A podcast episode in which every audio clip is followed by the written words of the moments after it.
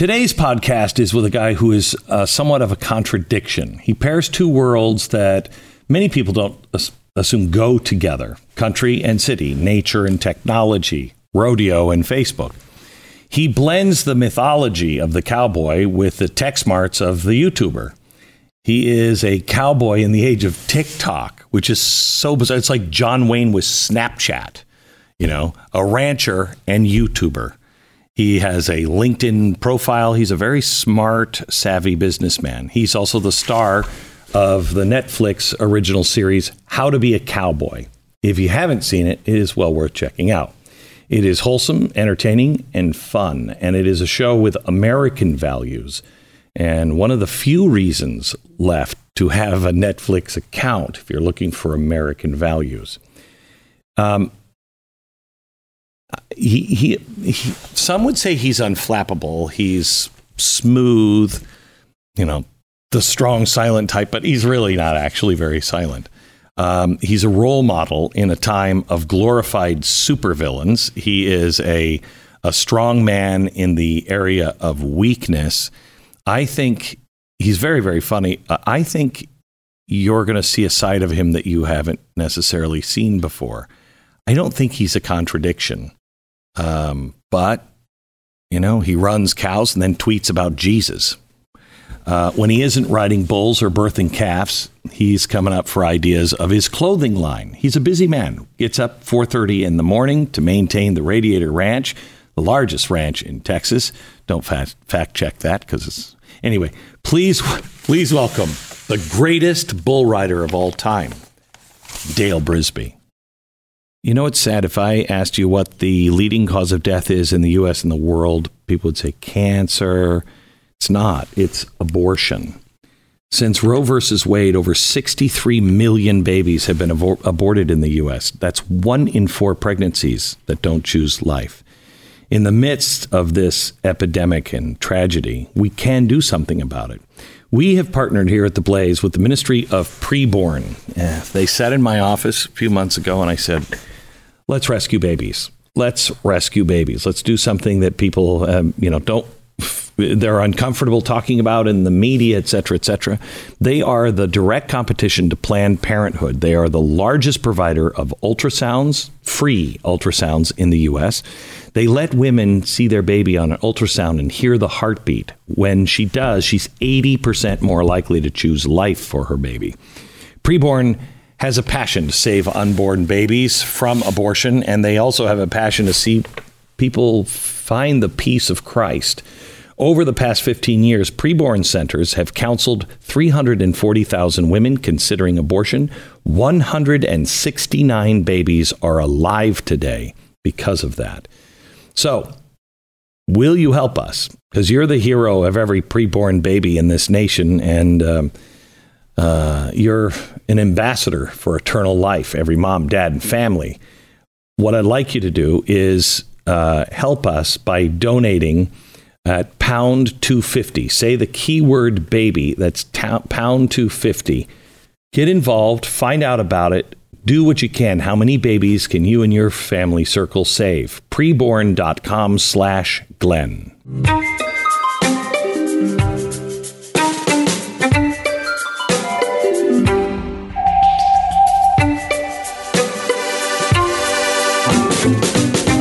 Welcome, Dale. Glad to be here. How are you? Fantastic. Uh, I don't think I've seen a hat quite like that. It's a little fuzzy. It looks like um, looks like one of those old '70s pimp hats, but I'm sure it's not made out of the same fabric as that. I mean, it, it's a cowboy version of of that. But it was made at the same time. It's an old school hat. Is it Yes. 1970s? Uh, yes. Uh, my brother says it's corn dog color, and uh, It is. Yeah, it's Ameri- I've never seen one like it. American Hat Company. They're right here in Texas. They made it for me, but it's it's a it's a body from the '70s. Really? Yeah, kind of the uh, uh, What is urban- it? Is it is it beaver felt? What is it? What's it made out of? Ye- yes, yeah. So it's it's like from the uh, um, kind of the urban cowboy era. Yeah. That's that's Yeah. my style. Yeah, I you remember that movie? Yeah, oh, With- yeah, I do. Yeah. I do. John Travolta. Yeah. Um, which is because you're a real cowboy. I mean, you're not a, you right. know.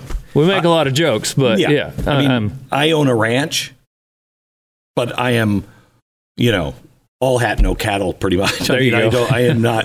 the other people are like, Yes, sir. We got to move the cows, and I'm like, I'm going to stand here and watch you do it. Let's call somebody. Yeah, it is. I mean, to be a cowboy is that is a different, hard, and dangerous life. Yes, sir. Yeah, but um, I was kind of born into it, so I, I didn't really i've never really known any other life outside of it, personally. So it, it it is dangerous. I mean, last night we were bucking bulls, bucking horses, just at my house, you know, and then we just get done, wipe off our hands, like, all right, let's go eat. Yeah, just it's just kind of an everyday so, thing. I mean, how do you, I gotta believe that if you're if you're riding bulls, you don't have a good back very long. N- Yeah, I've actually had two back surgeries. Have you so really? it's Because of that? yes. Yeah. Yep. So I've I've had I just I'm recovering from a collarbone surgery, um, surgery on my hand, surgery on my face, From surgery. from what? From all from riding? yes, sir. So well, mostly from rodeo. So in rodeo arena, there's two areas. There's rough stock and timed events. So the timed events are the roping events, like team Correct. roping, uh, where the rough stock Amazing. is uh, bareback saddle bronc bull riding and bullfighting. The what the bullfighters do, and so The Spanish bullfighters? no, like they'll just go in and distract the bull while the bull rider, like a rodeo Okay, clown, okay, okay. maybe Yeah, I've what. seen that. Okay. So I grew up completely on the rough stock end of the arena. So we did cowboy like when I was born. Like um, I was born, my dad worked on the Pitchfork Ranch. Mhm. It's right next to the Four Sixes that a lot of people are hearing about today. Yeah. Um, so we grew up cowboying, but he was also a rough stock, you know, rodeo cowboy. And so we were all, I mean, like that was just second nature for us to. Your dad die on a on a bull? Uh, well, he was a, when, when he passed, he was a pickup man. Um, Which he means did. what? So when you get on a, like a, a bucking horse, Mm-hmm. you don't always just jump off. If you make a successful ride, Oh yeah, somebody comes and rides somebody, and grabs you. so that's what he was doing. okay. and um, it was about eight years ago. He was 55, and he he had a heart attack. Oh. He was horseback. It was I'm sorry. yeah May 2nd, 2013. But um, it is but that's I how lost, he. I lost my dad around the same time and it's, Oh really? Yeah, there's there's I don't know I mean, I lost my mom when I was young and that made a huge impact, but there's something for guys when you lose your dad. It Yeah, just sure. you just lose a you just lose like one of the points on your compass in a way. You know yeah, what I mean? sure. The Oh, one that you can man. call and go, "Can you recalibrate?" It me?" is. It's crazy that you phrase it like that. You know, like in 2020, 2021, I've had to, because both my granddads have passed too. So Hmm. it's kind of being the oldest son in the family. I've now become the patriarch of sorts, and It's weird, isn't it? having employees like now all of a sudden having to navigate this world that we're in i'm now looked upon by you know dozens of people and it's heavy It is. Back you know when he was alive it was well i'll just default to whatever he does Right. you know Right. and uh and so How many times do you think what would my dad be doing? oh my gosh every day Yeah. but it's really even just with not only with what I see going on in the world, but also just business and relationships and um, but the stuff going on in the world is probably what's probably put the most stress on. And, and of course, everybody's going through. You're going through it. I mean, everybody's, Everybody's going going through, through it. So Everybody's going through it. Um, and it's it's insane. I, I don't know how you got onto Netflix. I mean, honestly, because I mean, what you stand for, your lifestyle, e- entertainment, and everything else, but you're still very American and uh, not hanging out with the Hollywood crowd. Yes, sir. yep. You know, I've I've just one day at a time, and it it kind of. I, th- I think one of the reasons why you know there were a lot of networks interested in that show. They're still interested in that show. Um, you know, not just Netflix. Um, and I think the cowboy way of life is something sought after by a lot of people. I think I, I think um, Yellowstone to me is a confusing show uh, because I find myself going, "Yeah, that's the way they should have handled him," and you're like, "Wait, no, that's wrong." right. But there's something about right and wrong, knowing what it is, and they clearly don't know what it is in many ways. But this, look, this, this has to be dealt with right Uh-huh. now. No politics, no bullcrap. Let's Right. fix this because all of us here know what's right and wrong. You know what I mean? And again, they go way over the wrong side, but um, it's really it's refreshing and confusing at the same time. Do you Yes, agree with that? Yes. Yeah. I mean, it's, you know, when somebody has a code, when somebody has, you know, a line that they're there, there's times when it's, it's an easy black and white, Yeah. but there's other times when it's, it's not so easy to make those decisions. And when you're able to watch somebody, whether it's on social media or on Paramount, you know, Netflix, what have you, then, you know, and it, it just, it's refreshing to know that there's people out there that do have a code and um, they're going to stick by. It. Who do you look to for code? Who's who's got a code?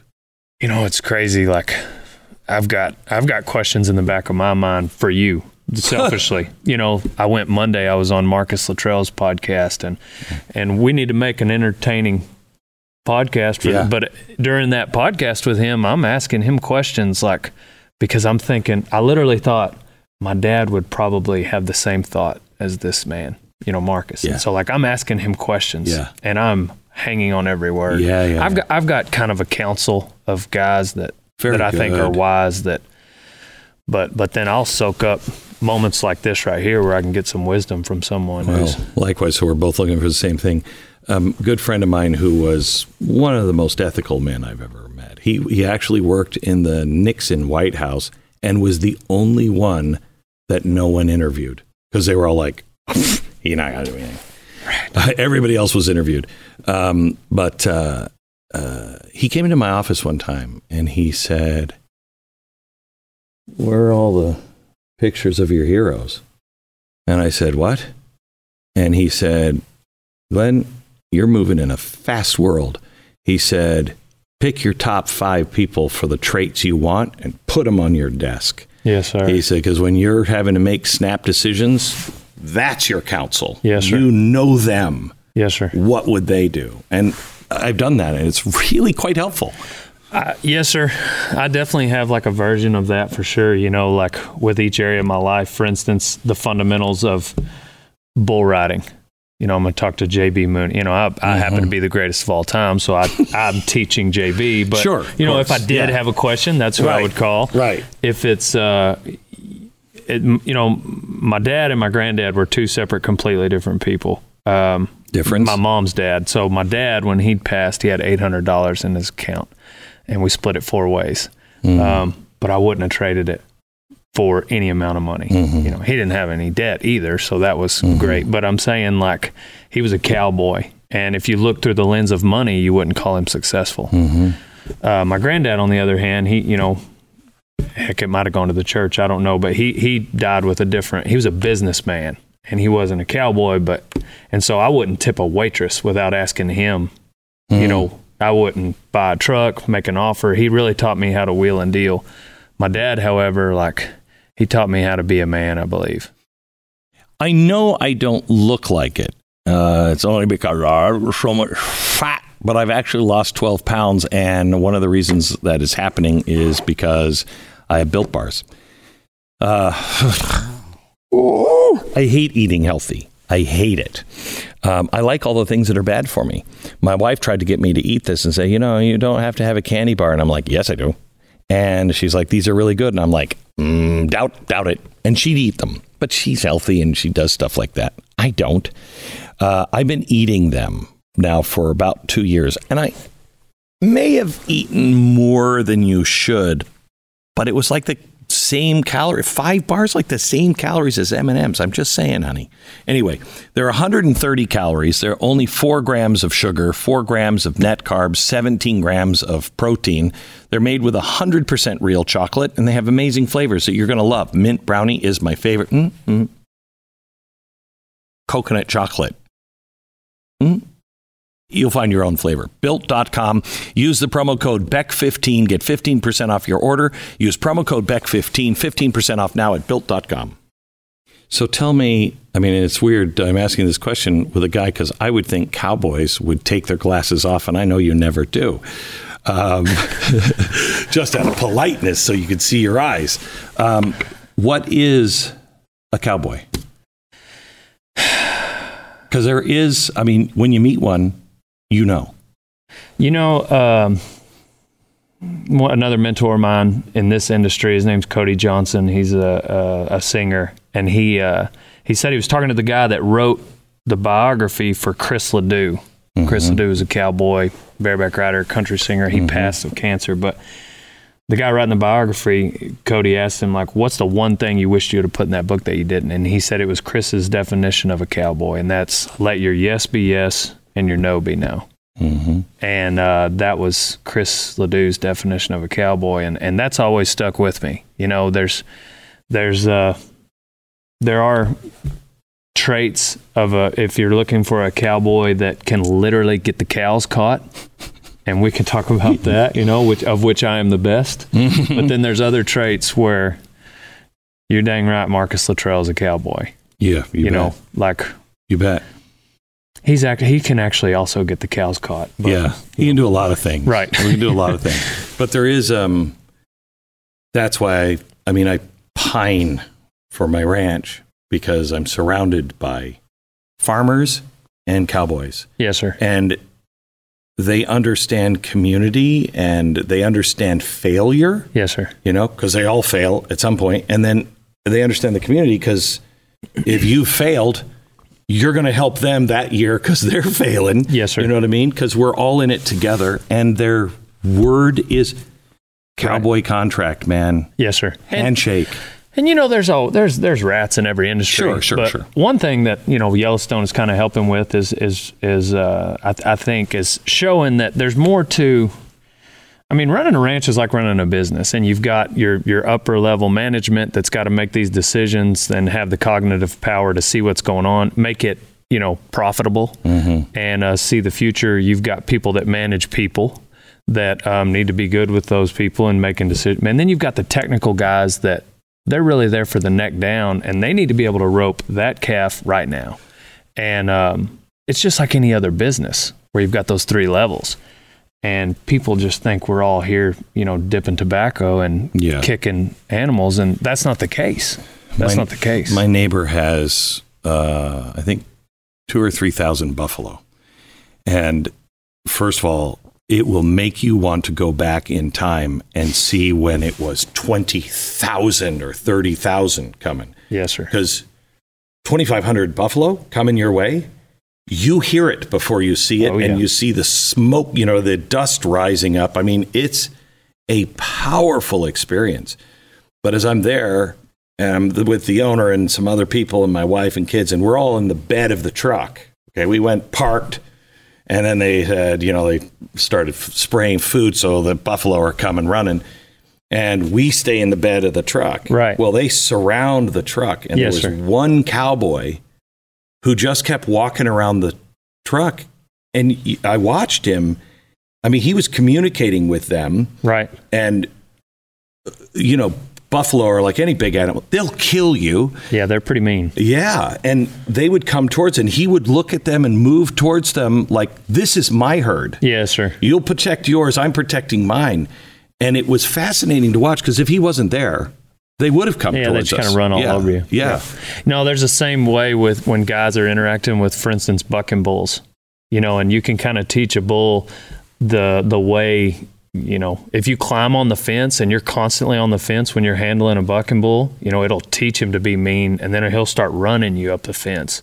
Whereas Ah. if you kind of handle, and you got to watch, you know, you got to watch your six. You don't just turn your back on him, Right. You know, because some of them won't care Oh yeah. but it's just interesting to see you know in the arena they know they know to turn it on it's like you know they enjoy it you know you can't make these animals do anything You you believe that? Because my daughter, she loves animals and everything else. We go to a rodeo and she's like, "Dad, this is so cruel," and I'm like, "No, If- "It's it's a it's part of life." And do you think the animal activists would not have video everywhere if they were beating these animals? like i said uh, maybe you can find an exception but as far like some of these bulls and horses are worth 50 60 100000 dollars yeah, um, take a horse for instance those that's an animal of flight so if he's scared or if he's in pain he's going to run right. So the flank, and, and some of them are mares.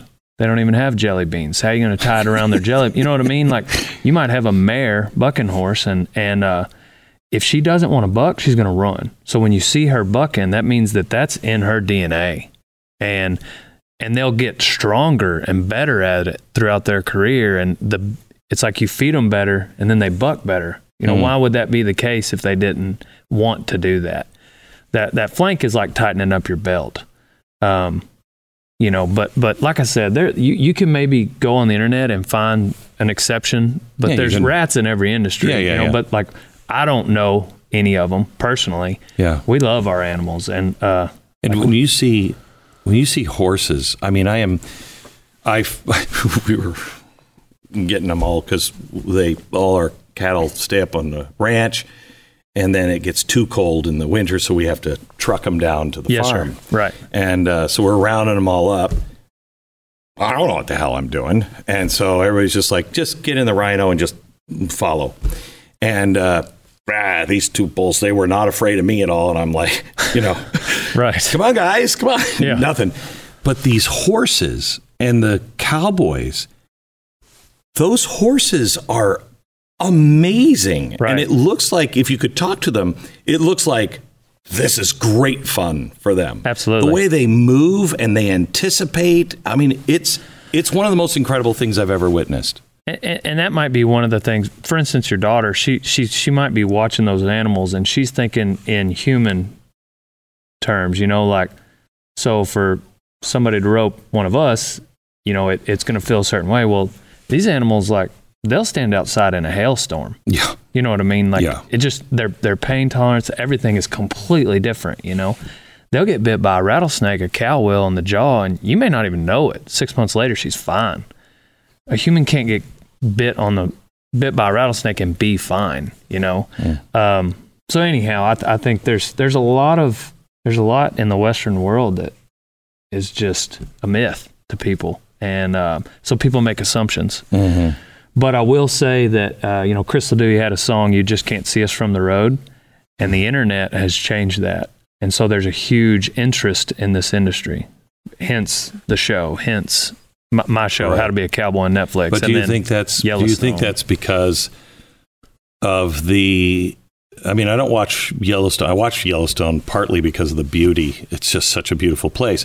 But mainly I watch it just because it's like they speak my language. Yes, you know what I mean? You know, not the killing part, but they just speak my language. I understand that world where I think there's Well, they use a lot of- hungry. Common sense? Yeah, You know, it's it's just like okay, yeah, that that makes sense. right, They're relatable. right. is what I, I believe is, and and that's your everyday rancher is that way. For some reason, people just think to be a cowboy, you have to have an IQ that's, you know, below this or that, you know, and that's not the case. You know, it's it's uh, I'm trying to think. I don't think I've ever met a stupid cowboy. Yeah. yeah. You know? there may be a few out Yeah, there, I'm sure but, there are. but the point is, is like it's just, you know, we're middle America, you know. Um, can we just talk? I mean, I don't even know if you can talk about this, but the meat thing. I mean, I was just in Colorado. That what they're doing Meat? for water. Yeah. Oh. uh, beef. Right. Yes, sir. Um, what they're doing for water. They're now saying in Colorado that water is a natural resource that belongs to the state, and you can't even collect rainwater. wow. That's insanity. Wow. Insanity. Um, the things that are happening all over the country are just killing our farmers and our ranchers. And then you have these four big companies who you cannot convince me they're not the mob, Oh my gosh. right? Yes, hundred percent. Just they're how can be how can there be this much of a shortage but when i personally take my calves to the sale barn i'm getting pennies you're getting pennies. I mean, and that's the thing. Nobody understands it. I can't. I'm only keeping them because I can afford it. The average person can't. You can't raise your cows and and make and break even really at this. so my, my pro- whole program how to be a cowboy you know it, it you watch my interns and i'll teach these guys so because of that interest in this industry people message me every day 30 40 50 100 messages a day how do i get started ranching you know because i'm a quote unquote used to being broke. influencer Yeah. in this and so they'll come to me like yeah i want to have a family want to have this want to have that you know like okay well did you inherit millions of dollars Yeah. because if not like you're not just going to buy land buy cows and make a bunch of money doesn't work that way I asked the guy who who runs my ranch. I said, uh, he said, You want to make a million dollars in this business? And I said, Yeah. And he said, Good, start with 10. Exactly. I mean, you're just, you're never going to. Yeah. It's hard, hard work, but right now everything is being stacked against. You know, I think they've made the decision that we're not going to eat meat unless you're very, very wealthy. Ah. Well, you know, one of the, the people in my council, so to speak, you know, we were talking about just the, the state of the dollar and all that. And, and, and he said, you know, there'll come a time when this country will apologize to those, to producers in, in every industry, not just the Mhm. agriculture industry, but like, hey guys, we're sorry. You don't have to do this, that, or the other to do business. What can we do for you? You know, and and I just hope that that time is sooner rather than later. yeah. You know, but I, I think that's coming when it's just hopefully it'll become obvious. Like Hopefully, it'll happen before we commit national suicide. that exactly. You know, yes, like I'm, a, I'm an alcoholic. Where's America's bottom? Might be suicide. I hope not. I hope we come to our senses and go, yeah. okay, okay, guys, guys, sorry. I was at this wild party. I lost control. I vomited on everything. I'll clean it up. Hey, you remember when I said that thing? I didn't mean that anymore. If you want to go back to feeding us, that would be great. be Great. and we will respond in kind and say you bet but man if we could just get a little help If the last two years have taught us anything, it's that you have to take control of your own health. It is clear you can't rely on the government or big pharma to protect you and your family. I've never I've never seen anything happen in medicine where the doctors are like, "Ah, well, you know what? Yeah, your lungs might collapse and you will cough blood out in maybe a week, but here, take some aspirin, go home, call me if it gets worse." That's insane. That's why I called um, a, a doctor, a very famous doctor, when I had COVID. He's the guy who invented Z Stack, and it is a, an immune boosting supplement. It's got all kinds of stuff in it. And you, I mean, he'll give you the formula, but you can go to the, you know, buy a billion bottles, or he has formulated this. His name is Dr. Vladimir Zelenko. He is a world renowned doctor. President Trump credited him with the successful early treatment protocol and his decision to take hydroxychloroquine.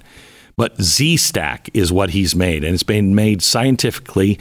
Um, it's all scientifically formulated. It is also kosher and GMP certified, and it's produced right here in America. I again take this every day. I he became my doctor uh, um, during my last bout with COVID, and I will tell you, uh, I uh, I want to say he healed me. He gave me the medicine that other doctors would not give, and he also explained why these things work together.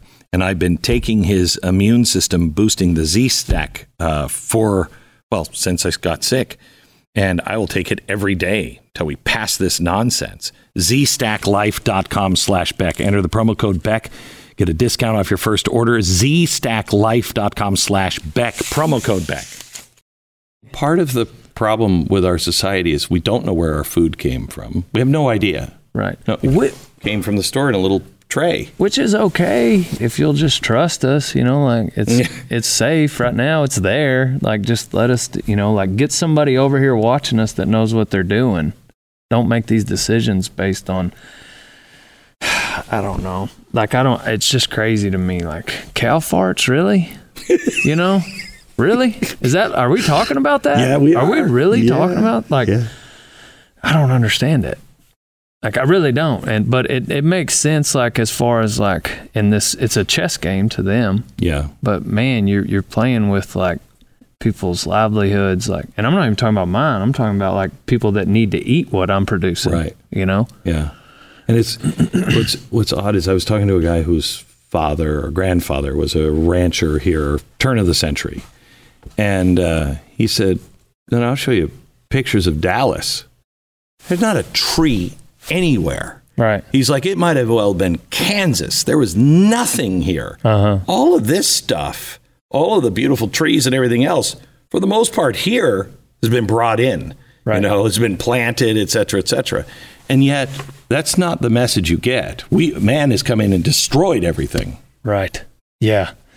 I don't understand it. I, I know that like where I'm at out in r- outside of city limits, you know, there's there's just a certain way of life that it's like people on in the news are telling me like how bad it is for this and that reason and how we're but like I'm not seeing it where I'm at. Like I- that's just not.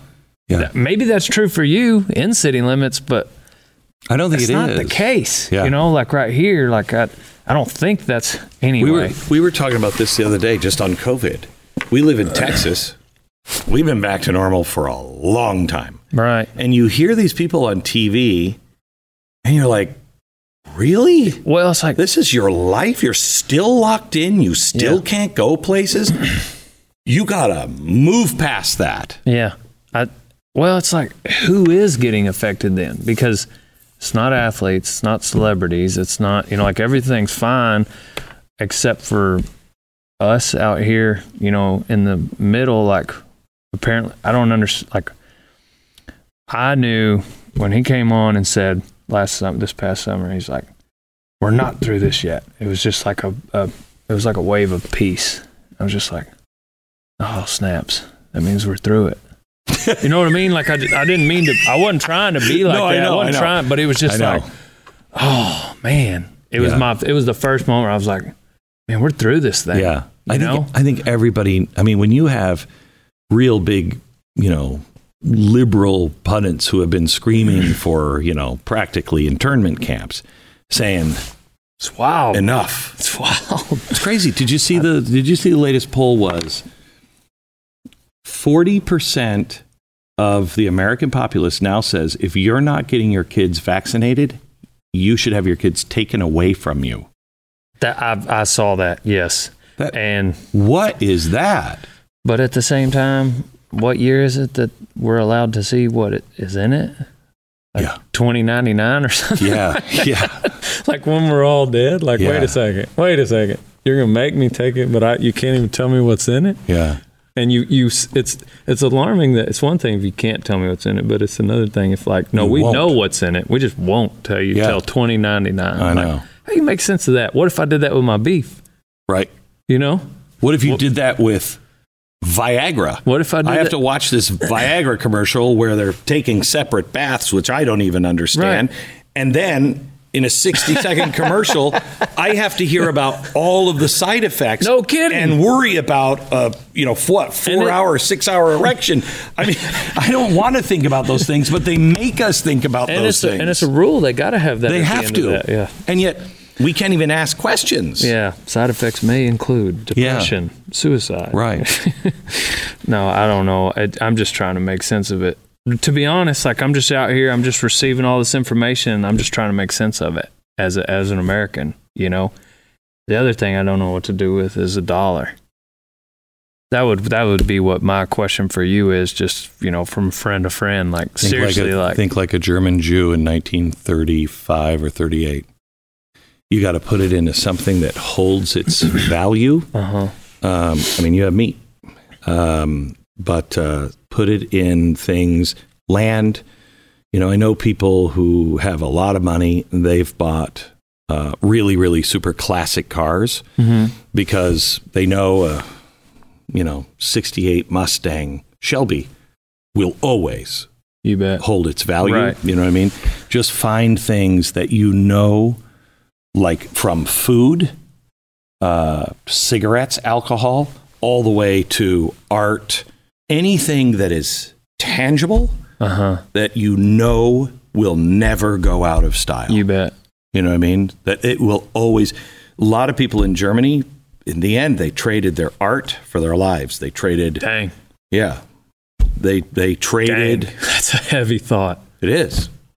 I mean, you know who Dave Rubin is? No, sir. So he's a big podcaster and he's Jewish and I he just moved out of California and I said to him, "Dave, I've never thought this way before ever, but I think I can begin to understand how Jewish people didn't learn leave Germany.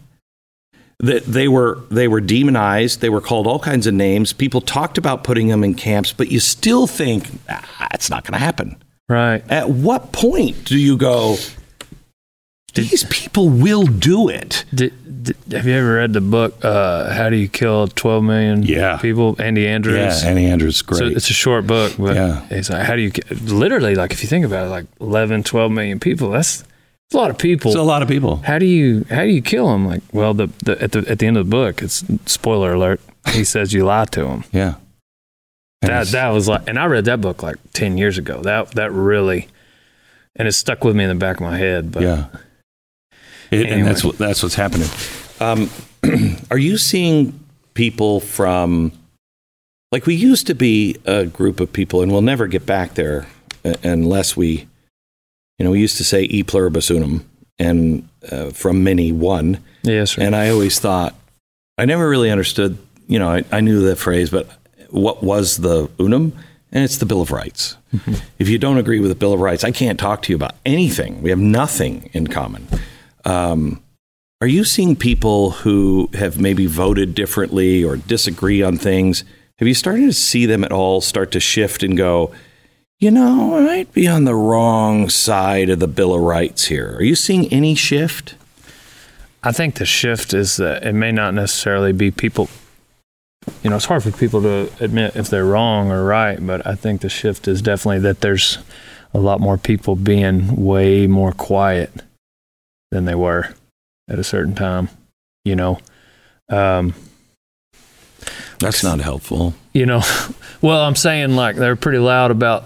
I mean, like how Before. did right? Like how how has we're definitely not in a better place than we were a year and a half, but there seem to be a whole lot less people. You know, as far like I'm saying, like things have gone a certain direction where you'd think everybody that was complaining would still be complaining, but like I don't know, like. I what I I I feel like there's not a lot of hope right now. You know, just for for the everyday person. You know, as far as this country is concerned. So I feel that today. Am I am I right? Am no, I wrong? no, Like, you're you right. feel- you're like- absolutely right. Um, but I think the because I feel that today. I just I just I read the news today, and it's just like there's a noose that is around all of our necks, and it's just being tightened slowly. Yeah. You know. And we're help, well, not us, but the people we elected and the things that we've tolerated for so long. We're just, you know, how does a man go bankrupt? Very slowly, and then all of a sudden Yes, sir. um, how's this how's this coming well it's been very slow but it's coming faster and faster every day and uh, but then i look at things like you called me and said i'll take refugees Yes, sir. you know we never talked about that on the air or anything but Yep. you called and said i want to help millions of americans heard we have to leave those people there Right. and we had no ability, no experience. We had nothing. And somebody just said, "Let's go get them. Yeah, Let's go get them." Yep. And we did. Yes, sir. And I think all they need is the example of stop listening to the lies. Right. Stop listening to people who clearly are not doing things in your best interest, telling you who you are and what you can do. Yep. That's just absolutely un American. And I lived through the Carter years, and that's the only thing that changed was Ronald Reagan came in and said, You're not that. We're this. So, I mean, so what's the a guy like me? You know, I'm a cowboy. I live in Texas, and I'm doing my thing. I'm trying to, you know, run a ranch. I'm trying to teach young. What what what's what's the next step? What's the solution? Like what do- what do I do as a? For instance, I was talking about being the the, the, the patriarch of my family. If I've got, you know, 15, 16 people looking to me as a leader, you know. So, first, lead by example. So, be the man you are always. Yes, Just, uh, you know, I'm, I'm, I'm adopting something I've heard a long time, a long time ago, and I always thought it was pretty easy. It's not right now. It's not. So you have to really double down. Do the next right thing Yes, sir. whatever that is, Just do the next right thing. Don't worry about the future. What is right right now? Not easy, not convenient, not popular, but what is right? Do that. And then do the next right thing. That's that's really important. You have a different um, place because you're media and and uh, celebrity, and it's weird, isn't it? It's weird. It, it's different. Yes, sir. Yeah. It's different. Uh, and it it plays. All, I know because I've gone through it. It plays all kinds of weird mind games with you, um, and uh, don't lose your soul. You Yes, have sir. an extra category. You don't bet. lose your soul. You start to want something, quit. Yes, sir. You know I- what I mean? A hundred percent. No, there's been opportunities to sell my soul for things. Oh, and, yeah. and like I just, There's always I'm just not going to do it. Yeah. You know, I'm just there's, I just, I was, and people for some reason like with what I do on social media, and you know, it's a it's a pretty replicatable thing. You know, Mm-hmm. with social media, there's fundamentals of, of building a business, building an audience on social media. You know, essentially, you bring value. I do it through co- comedy and entertainment, and uh, and then you you just replicate it, rinse and repeat every day. But um, um, there's there's shortcuts, you know, that that a guy could take, but I just I've I've I've adopted that, and I'm not going to sell my soul to make anyway. People for some reason when they look at what I do, they think it might be like a flash in the pan or whatnot of like with being on social media, and so guys will come up to me that don't understand what I'm doing. Is like, what are you going to do if this ends tomorrow?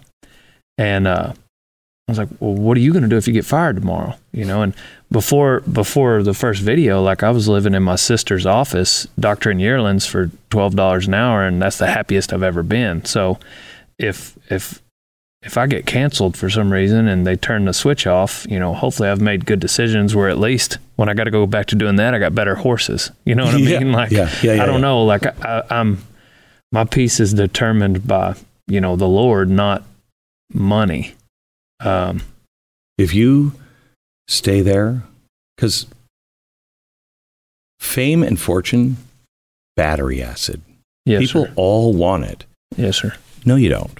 You really don't. Yeah, not It- necessarily. It's a really high price. There's a reason you make so much money because you are trading something. You know what I mean? Whether that's time, privacy, or just the onslaught of whatever, you're trading that. That's one of the reasons they pay you a, f- a whole Yes, lot of money because y- y- you will get into it and go, this isn't worth it. Yes, it's sir. not worth it. Um, but it's velvet handcuffs. And Hundred percent. whoa, once you start seeing what you can have, it will fade over time. It will change. I should Yes, say that it'll change. And that change might come in uncomfortable ways. And if that happens and you're not right with the Lord, you will st- you'll be like a man drowning and Yes, you'll sir. grab for anything to keep your head above water and it, you will Yes, sir. you'll you'll be a you'll you'll sell out fast and bad. Well, if and I think a lot of people look at life through. It, it sounds like this might be one of the points you're, you're you're trying to make, but people when you look at life through the lens of money, mm-hmm. you know, it, it makes you think that that might be the answer to a problem. But if there's ever been one millionaire commit suicide, then that's not true.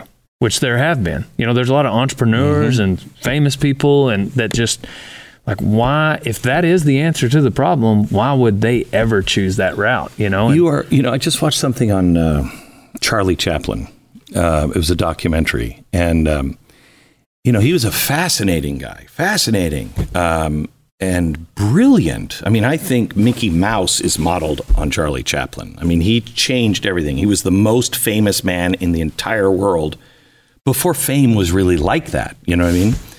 Um, he came from nothing, lived in a one room apartment with his mom on a third story flat in London and bad section of town. She went nuts, and it was just the two of them. And then he goes to, she goes to a sanitarium. He comes to America.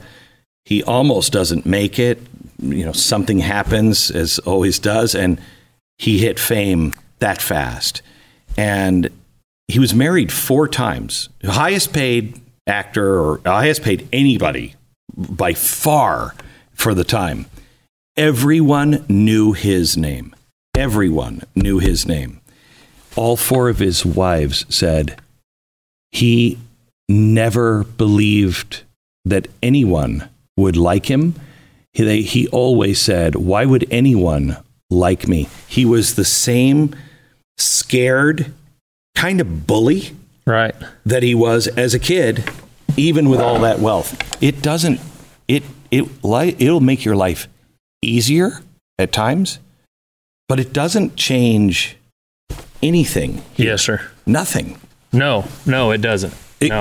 If it does, it's usually in the wrong direction. Yeah, the problems are problems. Whether your bank account is full or whether it's you know, like it, it's what is it? Somebody, uh, I was listening to Joe Rogan podcast or something. A guy was saying, you know, a healthy man wants ten thousand things, a sick man wants one. Yeah. You know, and and no matter what you have, you know, like there's just We rescued a bunch of Chris- Christians a few years ago in Iraq, and I went over and uh, I was freaking out a little bit because ISIS knew that we were meeting these Christians in this church, and uh, and they were leaving the next day. We were ta- we were getting them and then taking them and flying them out, and ISIS uh, said, uh, "We know what you're doing and where you are." To them, we know where you are. We know what you're doing, and at 8 p.m.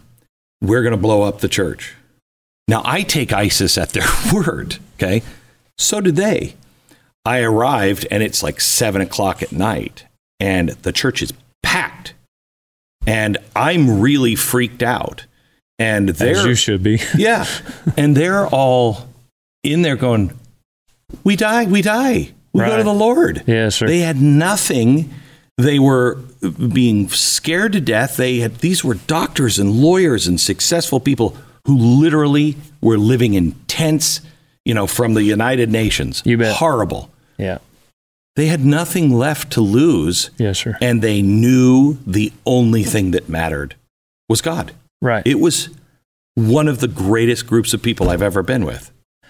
Well, if if you think about like a lot of people, I think chase happiness in this life, and and and the word happy is is kind of to me it's tricky because happy is like circumstantial and emotional, and and things can happen around you that will affect your happiness.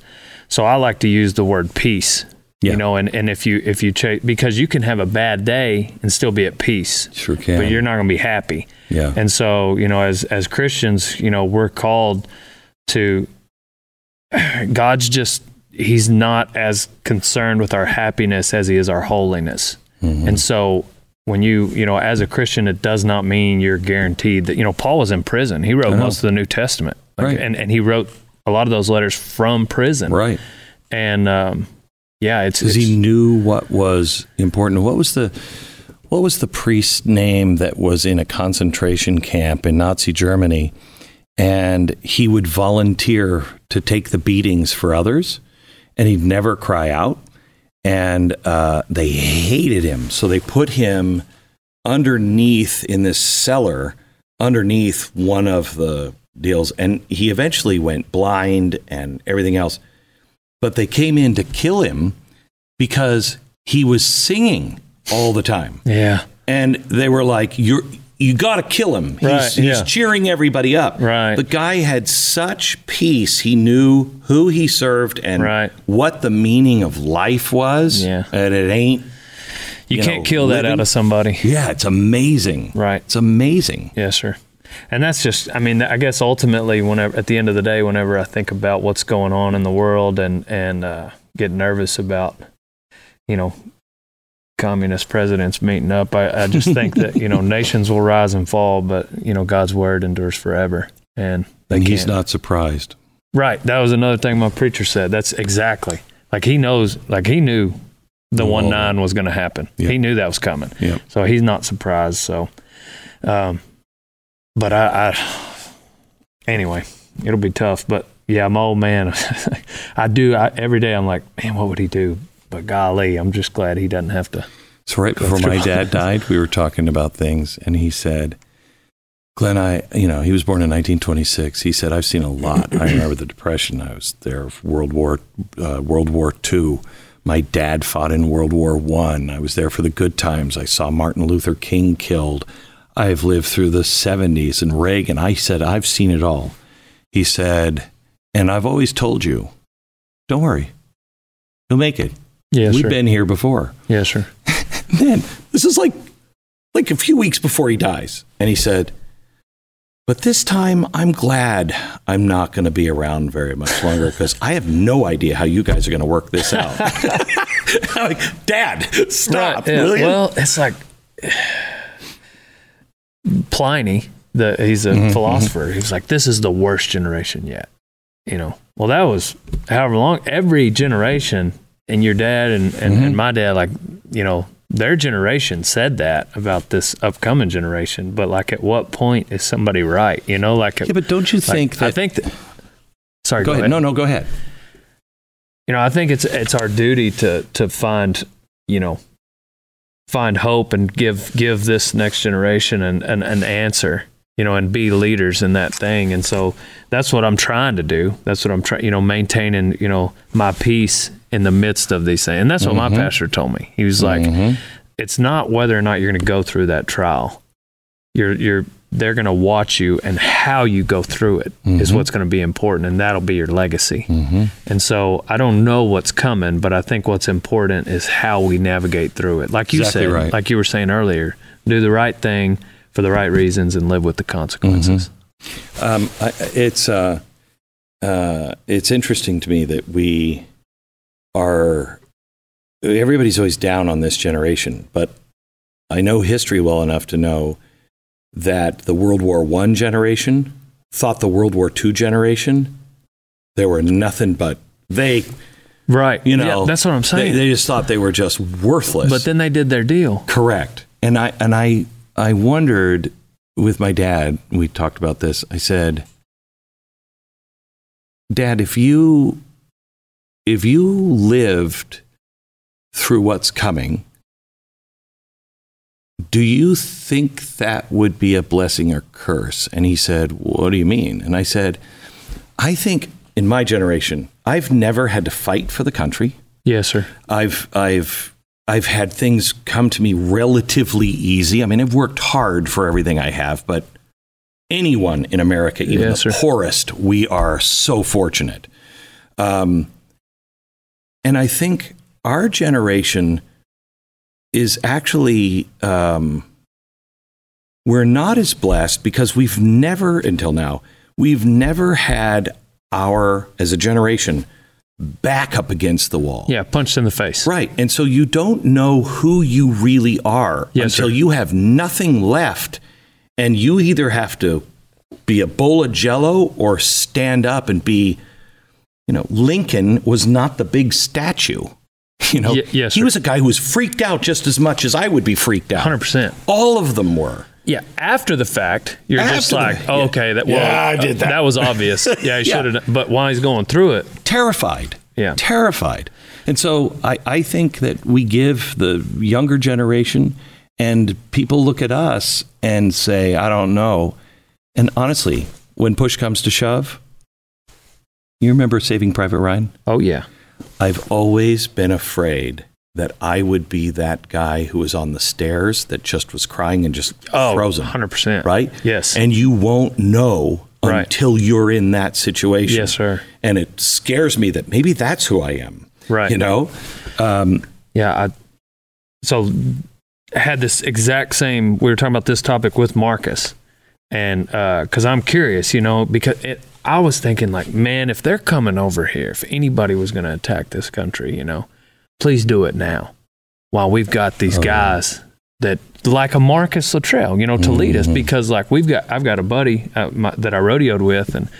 He, he's going into Iraq and he's the first Marine fighting in Iraq and the, all the guys around him never seen battle, you know.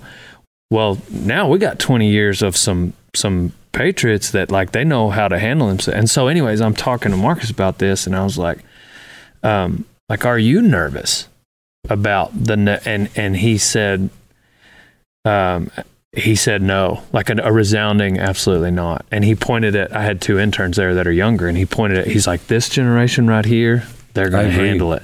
They're going to handle it.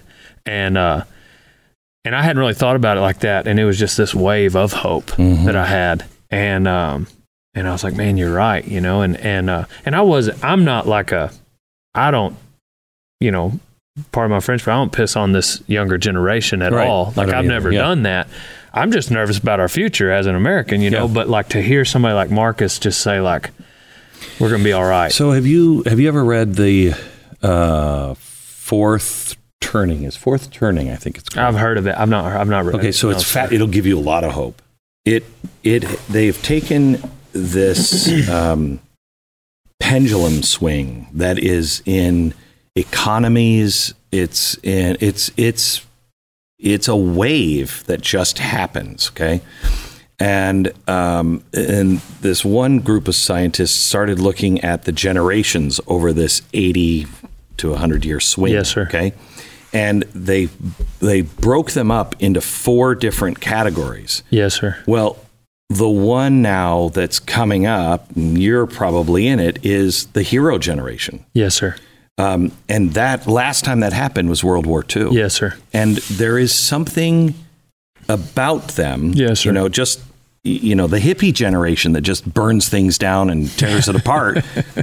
That that generation happened 80 years before Right. in the you know, in in history all around the world. It's crazy. It it's this thing it's uh to summarize, I think, uh, strong men make good times.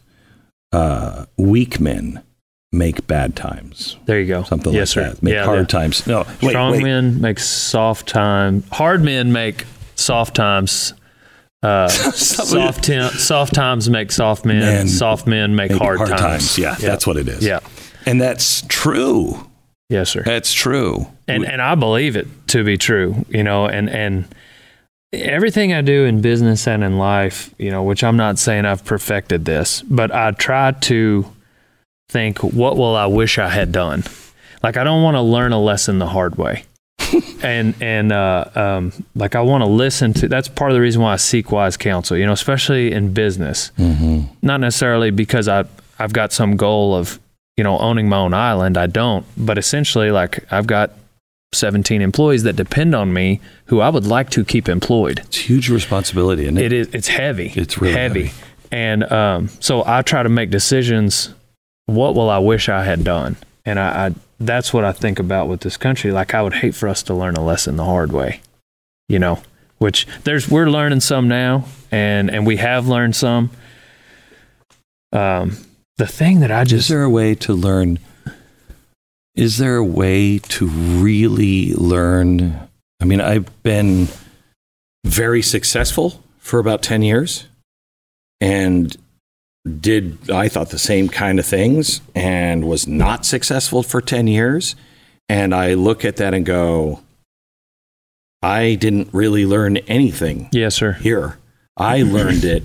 Hard times made us. You know, you really learn things. Yes, sir. Well, and I think there's certain situations, and maybe this happened in your story at certain times where it's just like there's things that are completely out of your control. You know, Mm-hmm. um, that that there's a little bit. I'm not saying it doesn't hurt, but there's a different kind of piece about it where it's just like, all right, well, I couldn't avoid a meteor hitting my warehouse. You know what I mean? Yeah. Like there's certain things you like do- that. You're, I mean, you're a Christ guy, so you you relate to this.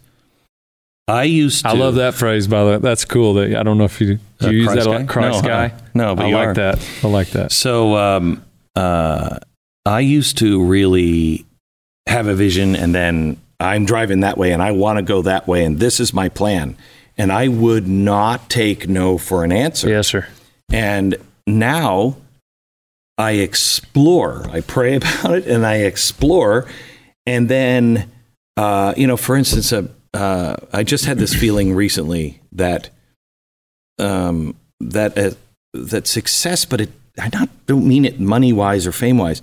That success on what we're trying to do is coming on this particular thing. And I was talking to my wife, and I said, "But I have no idea what God thinks success is." So Bingo. Yes, sir. you know what I mean? Whatever happens, when you can heavy. get to a place where you're like, I Right. did everything that I thought you were telling me to do, Yes, Lord. sir. So I tried my best. and, And you know what? This is going to take me someplace I would have never taken me. That's crazy. It's it's yeah. It's, I mean, not to just keep going back to the, the Holocaust, but I, I can't remember the book. You'll probably know it. I'm sure this story. But there's a, a I believe she might have been a Christian that was helping Jews, but she's in a Corrie camp Ten Boom. and where she's in that, and she's like, I'm in this camp, and then the Yep. fleas come, and she's Yep. just like, All right, come on, God, fleas. Right. And she's just like, you know what? I better thank God for the fleas. And so she writes, and you know, she writes Yeah. and thanks the Lord for the fleas. Well, come to find out, there was a, a guard that was going around raping hmm women, and uh, he didn't go there because he didn't want to get fleas. And so the the story that and my pastor told me that I've been looking for the book ever since. But It is. I can't remember what it's by Corrie Ten Boom, and uh, and there's a great movie that came out in the '70s, and I think Billy Graham actually funded it. dang, uh, and it's it's really good. The movie's Right. good. The book is you know better, obviously, sir. but the the movie is really good. I, I think it's you know, and in business, um, one of my mentors he said it. You know, it's kind of like pouring water on a table, and you just see where it goes. But essentially, like you might end up somewhere where you never imagined in the first place. But going back, like you said, it's if it's hard if you're if you look through life and success through the lens of money, you you it may not end up the way you want it to. But And we have already money isn't happiness. correct, I don't Correct. want to die rich and milk toast. my lawyer keeps telling me well he he has told me he doesn't keep telling me because i don't listen to him but he said eventually you know to grow my business i live in a town of 500 and um, we've got a little warehouse it was you know just all in god's plan that i even got it but and people have to commute and he was like man you, eventually you're going to have to move your operation you know to a city or or somewhere and No, you don't. i'm just not going to do it Good. you know bigger's not always better better is better and And what what have because you I mean small town just regular guy working on a ranch. What's changed for you? Have you what's what's how are you better and how are, what are the worries about you because of the changes in your life? uh You may not want to share that, but No, I don't mind sharing. I mean, like I, it's really just the weight of. So I've got there's decisions every day. You know, like as a, uh, you probably have way more than I do, but essentially, like there's these decisions that after they're made and they're successful, the public can look and be like, oh yeah, well that was a no brainer. You know, like And he was just lucky. But and then if you fail, they're like, oh well that was a no brainer. You shouldn't have made that decision. But like when you're in the decision, it's it's very difficult. You know, and you're trying to make a decision about business where it's like, you know, now all of a sudden like these six figure decisions that are they're heavy and like these 17 employees are depending on that to be successful and one of the big ones which i whether it was on this podcast or not i wanted to ask you about is just like leverage and like so most of my business like i try not to use it at all like credit or debt or at all but there's other parts where i've thought that it might be okay to use it and not Don't. don't don't. Yeah. It never I mean that's the only thing that saved me is debt free. really debt free. Got to be debt free. You, you just don't don't. It's not worth it. Once you do it, then others. You know, I don't have a boss. yes sir Uh, well, kind of, because I don't own my house outright. So Right. my boss is my bank. Which, Yeah. so I do see that. But what if it was like, even for instance, like a rent house, where it's like an income producing property or something like that? Or you're just saying never? So I don't. I don't like debt. Gotcha. I don't like debt. But uh, and I think debt's going to work against us. But there's not a problem.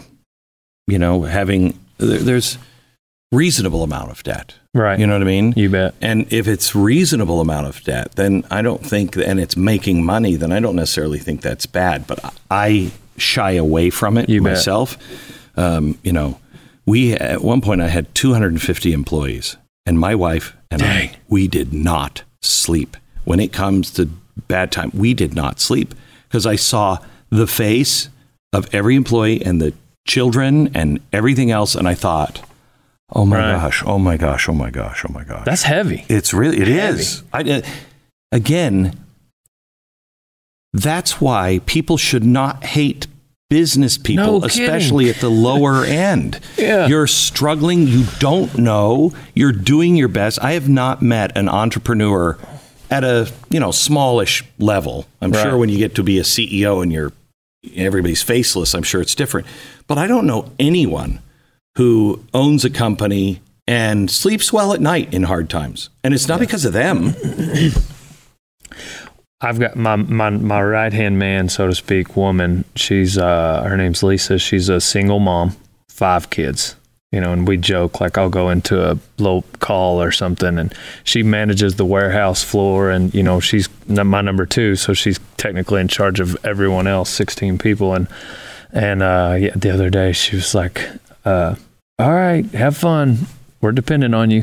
You know, you know, scary. and and it's just a Scary, joke because she knows what I think about mentally, but it's crazy just at the end of the day, like now it's like, you know, I'm the evil one. No. You know, in some people's eyes because of capitalism and what you know, the free enterprise, like now all of a sudden but at the end of because I would have thought like for instance, if you made a million dollars, you got a million dollars. You know, the younger me, that's what I would have thought. Yeah. Well now it's like, no, you might have ninety thousand. Yeah. You know, like you might Yeah. ten percent net is like that's and so like that's just basic. Yeah. Yeah, that'd be oh, you're doing pretty good. Yeah. Yeah. Oh, No. you're making ten percent. You're netting ten percent. Right. And then, well, I think that's why people sometimes before taxes. Yeah. And the government's like, well, we need part of that. Right. We need part of that ninety. Yeah. Yeah. And it's what's crazy is uh, the fact that people know this. When they ask the question, should the tax should the rich pay their fair share? Yes. Okay. Yeah, I agree with that. sure. What is their fair share? Right. Do you think 30%, it usually stops around 30. Do you think 30% is fair for people to be taxed? They usually say no. Once you hit 40 and 50%, they always say no. Right. And then you go back to them and say, Did you know that's what the rich are paying? Exactly. They're, they're stunned by it. Yeah. They're people stunned just by don't it. know. Right. No, that's what's it's it's crazy. And I understand I mean just some of it makes no sense, but um I'm just that's what I'm trying to navigate. But that's why, I think that's why your, your faith, that's where your faith comes in. yes, sir. Because if you just try to serve Him, Yes, sir. you can look at the failures that you'll have and go, He's bringing, he, he, he I've counseled with Him and I did my best, and maybe I misheard Him. But, you know, Billy Graham said to me, um, we were talking, and um, uh, he was just amazing. I can't imagine. Oh, he was amazing. And um, we were sitting in his house, and he looked at me with like these like twinkly blue eyes, and he went, "You know, I'm not afraid to die." And you could see it, and he Mhm. was kind of like excited. He said, "Although the actual dying part scares me, being dead doesn't scare me." Right, right. You know, and uh, uh, we were talking, and uh, he said, I'm not afraid to die. And I said, Oh, I can tell. And he said, You know what? Everything that I've done wrong, every mistake, everybody I've hurt, everything, that all came from me. Everything good I've done There you go. came from him. Right. He said, and I know the difference. And he knows I've tried to do the right thing. Right. And it, I think it hurts more when you try the right thing and you get bashed for it. Right. Um, but you can let it go. Yes, sir. Yeah, there's a there's a certain peace that comes along with like being in prison for I'm sure I've not been in prison for being a Christian, but you know, like in Paul's situation. But and the other thing too is just a testament.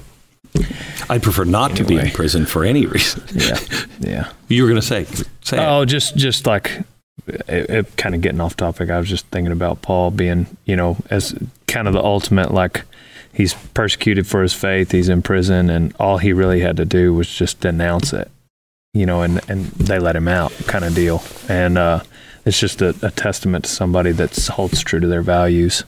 So you know, I talked to a Chinese dissident once, um, and f- persecuted unbelievably for their Christianity. And uh, I said, uh, "How can we pray for you?" And she said, "Oh, well, you know what? We're praying for the United States." And I said, "No." And she said, uh, "That you." Uh, uh, well, she didn't say collapse, but basically that you lose your wealth. And I was like, uh, okay, that's what? right, And she said, You've forgotten who you are. yeah, She said, And only till the Lord brings you down and humbles you Mhm. will you remember. And then you'll rescue the rest of the world again. yeah, You know, so it's kind of a an exciting time if we can stay humble. Yeah, I uh right. Yeah, and and and the getting punched in the face part, you know, it I just keep wondering like is this as hard as we've been punched, you know, like when are we when is it time to, you know, like We're is a there long, we're not even at the bar yet. So we haven't been punched yet. Oh, Gotcha. we're not even at the bar That's what I was afraid of. Yeah. Yeah. And we just have to be. You know, what's amazing to me is how many Christians I know that say they have faith, and yet you'll say, you just got to do the right thing and know that the Lord has it. That, yeah, that's great, but it's not going to work. And you're like, Yeah. what's not going to work? You Right. don't, all of a sudden, you don't believe in the power of God. That is truly the only thing that can save us. But He won't until we all turn back to Him and go, okay, I give, I give, I give. Right. Help. Yes, sir. Yep. No, there's there's definitely you know like in the Bible it talks about just certain countries and leaders and people that you know just kind of continually disrespect the Lord. And there's there's certain things that happen like Lord hopefully you know I don't know who you're looking at in this country but hopefully there's Some of there's us, a group of people in the country that are you know and I'm Yeah. not saying that I'm living shiny enough Me to, neither. to be given that grace by any means I'm not saying that what I'm saying is hopefully there are some people that are living that kind of life are. where you know we can you can buy some time yeah, yeah, but yeah. uh What's next for you? um you know we've got you know Netflix could call tomorrow about a season 2 they could call in 2 years. You know they kind of do what they want and uh they're great to work with but you never know what they're going to do. Um and so either either that or you know there's been talks of some other shows coming up but at the end of the day like that those kind of calls like they'll come and they'll go. So i'm not necessarily worried about that. My daily grind is is i've got a media team and we just we put out content on the internet every day. Mhm. And um, i don't have a monetary goal you know i have a content goal um, i think that like That's the right way to do it. I, I feel like if I were to set like an income goal, it would put too much pressure on my Mhm. sales, which then is like, no, let's bring the value first, and then the sales let them fall where they may. You know, so from that point on, it's just me navigating the back end supply chain Mhm. issues, same as everybody else. Um, but yeah, just trying to be wise with what little I I am blessed with as a businessman, and then just try to be comedic, positive, uplifting voice in a you know be a light in a dark world for Mhm. people like that. That's it's a slow growth, but you know it, I think it's impactful and it, it's created a loyal following and and um, just try to daily bring value. So Can I ask you a question on, um, you know, my wife and I watched that show. What was it? Grey's Anatomy for years. Good God. And, uh, you know, all of a sudden you watch it for a while and you think you're a doctor. Oh, I know what they do. They just have to, you know. And every doctor, every nurse I've ever talked to went, it is the most agonizing show because Right. it's, it's nothing like that. right, when you watch Yellowstone, are you are you just like, please for the love of Pete? How much of that show can you enjoy? Oh, you know, I mean, there's parts of it that knowing what I know about showbiz, maybe Yeah. I'm a little bit more lenient on some of the things Yeah, you yeah, might be talking about. Like, you know, they're messing with that baby calf and that baby calf jumps up and kind of runs off. And, Right. and, you know, obviously the calf is at least nine days old, 10 days old kind of calf, which is completely, I mean, it's, it's, it's TV, you know? And so, uh, you know, I give a little bit of, I give a little bit of grace there. Uh, but, you know, Taylor Sheridan, that put that show together, like he is a cowboy and he does, isn't it weird? Is it just me that the storyline is that Kevin Costner is trying to save his ranch, and this season he is trying to save it by making it famous for horses, and he's got to find a way to make it famous so it stands for something. And here we have the Four Sixes. Taylor Sheridan, who owns the Four Sixes, is making the Four Sixes famous by putting it into this show about a ranch, trying to make a ranch famous to save it. Is it? I mean, it's a little weird, isn't it? It's, Well, it's it's definitely like makes you think like, ooh, I got to see what's next. Yeah. which is I think the whole Yeah. the whole point of it. But as far as like a ranch with a, a noticeable brand, like that's the one. You know, like they're you see, definitely people outside of Texas don't know the Four Sixes is like the, they'll know King Ranch Uh-huh. maybe, but that's not the ranch in Tech. I mean, it's a good ranch, but Right. that's not the ranch. Four Sixes is the Right. ranch, Well, which is why. Why? Well, they've, they, I mean, the tradition that comes with that ranch and the integrity behind the brand. So, um, the Four Sixes brand, meaning like actual integrity of the people that run it, but then also the quality of, of the horse. The qual- their their horse program is crazy, bar none. Like they have a remuda sale in October, and it's just the absolute best horses in the industry that you can imagine. Their cow, their cow calf operation that they have, their, I mean, just everything they do is is to the nines. But they've been doing it for hundred years. Yeah. is the thing. But right there, that's a cluster. There's a lot of ranches right in there. You know, Pitchfork Ranch is right next to it. Tongue River, you know, Beggs. There's all these ranches. It's cow country, and so that that's another thing that that um, and the way that these cowboys that's that's kind of the difference in cowboys is the country you know you'll find cowboys in arizona and in wyoming in louisiana that you know they're all cowboys but the grass is different Hmm. and so how they cowboy is different um, but most often you know the values that they stand for are the same so but but the four sixes it's it's always been one where that area in there of west texas like it's just when when I was like I said when I was born, my dad we lived on West Camp at the Pitchfork, which I mean they've got it. They share a fence line, and uh, and so those were the values that I was raised on, and so watching my old man, that's kind of where I where I picked up on that. But it, it was a, it was a neat thing to get to. But It is a pleasure. well, talk to you. I, I wanted to ask you. I don't know how much time we have, but about your book, um, the Great you. Reset. Yeah, Um. Anyway, we we may not I will have a lot get of you. A, time. yeah, I'll- but- I'll, get you a copy of it. I will tell you that uh, it is our World War II.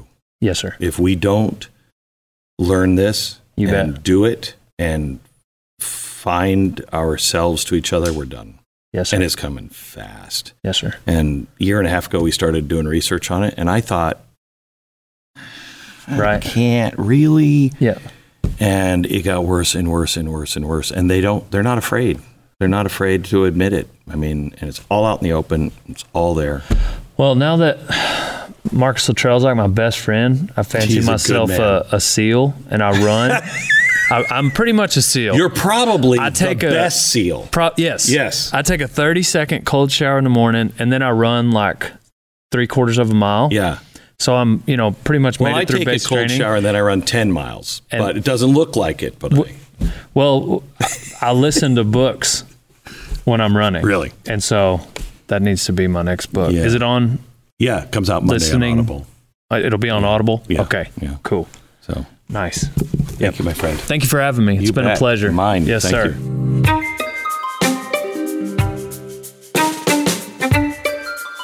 Just a reminder I'd love you to rate and subscribe to the podcast and pass this on to a friend so it can be discovered by other people.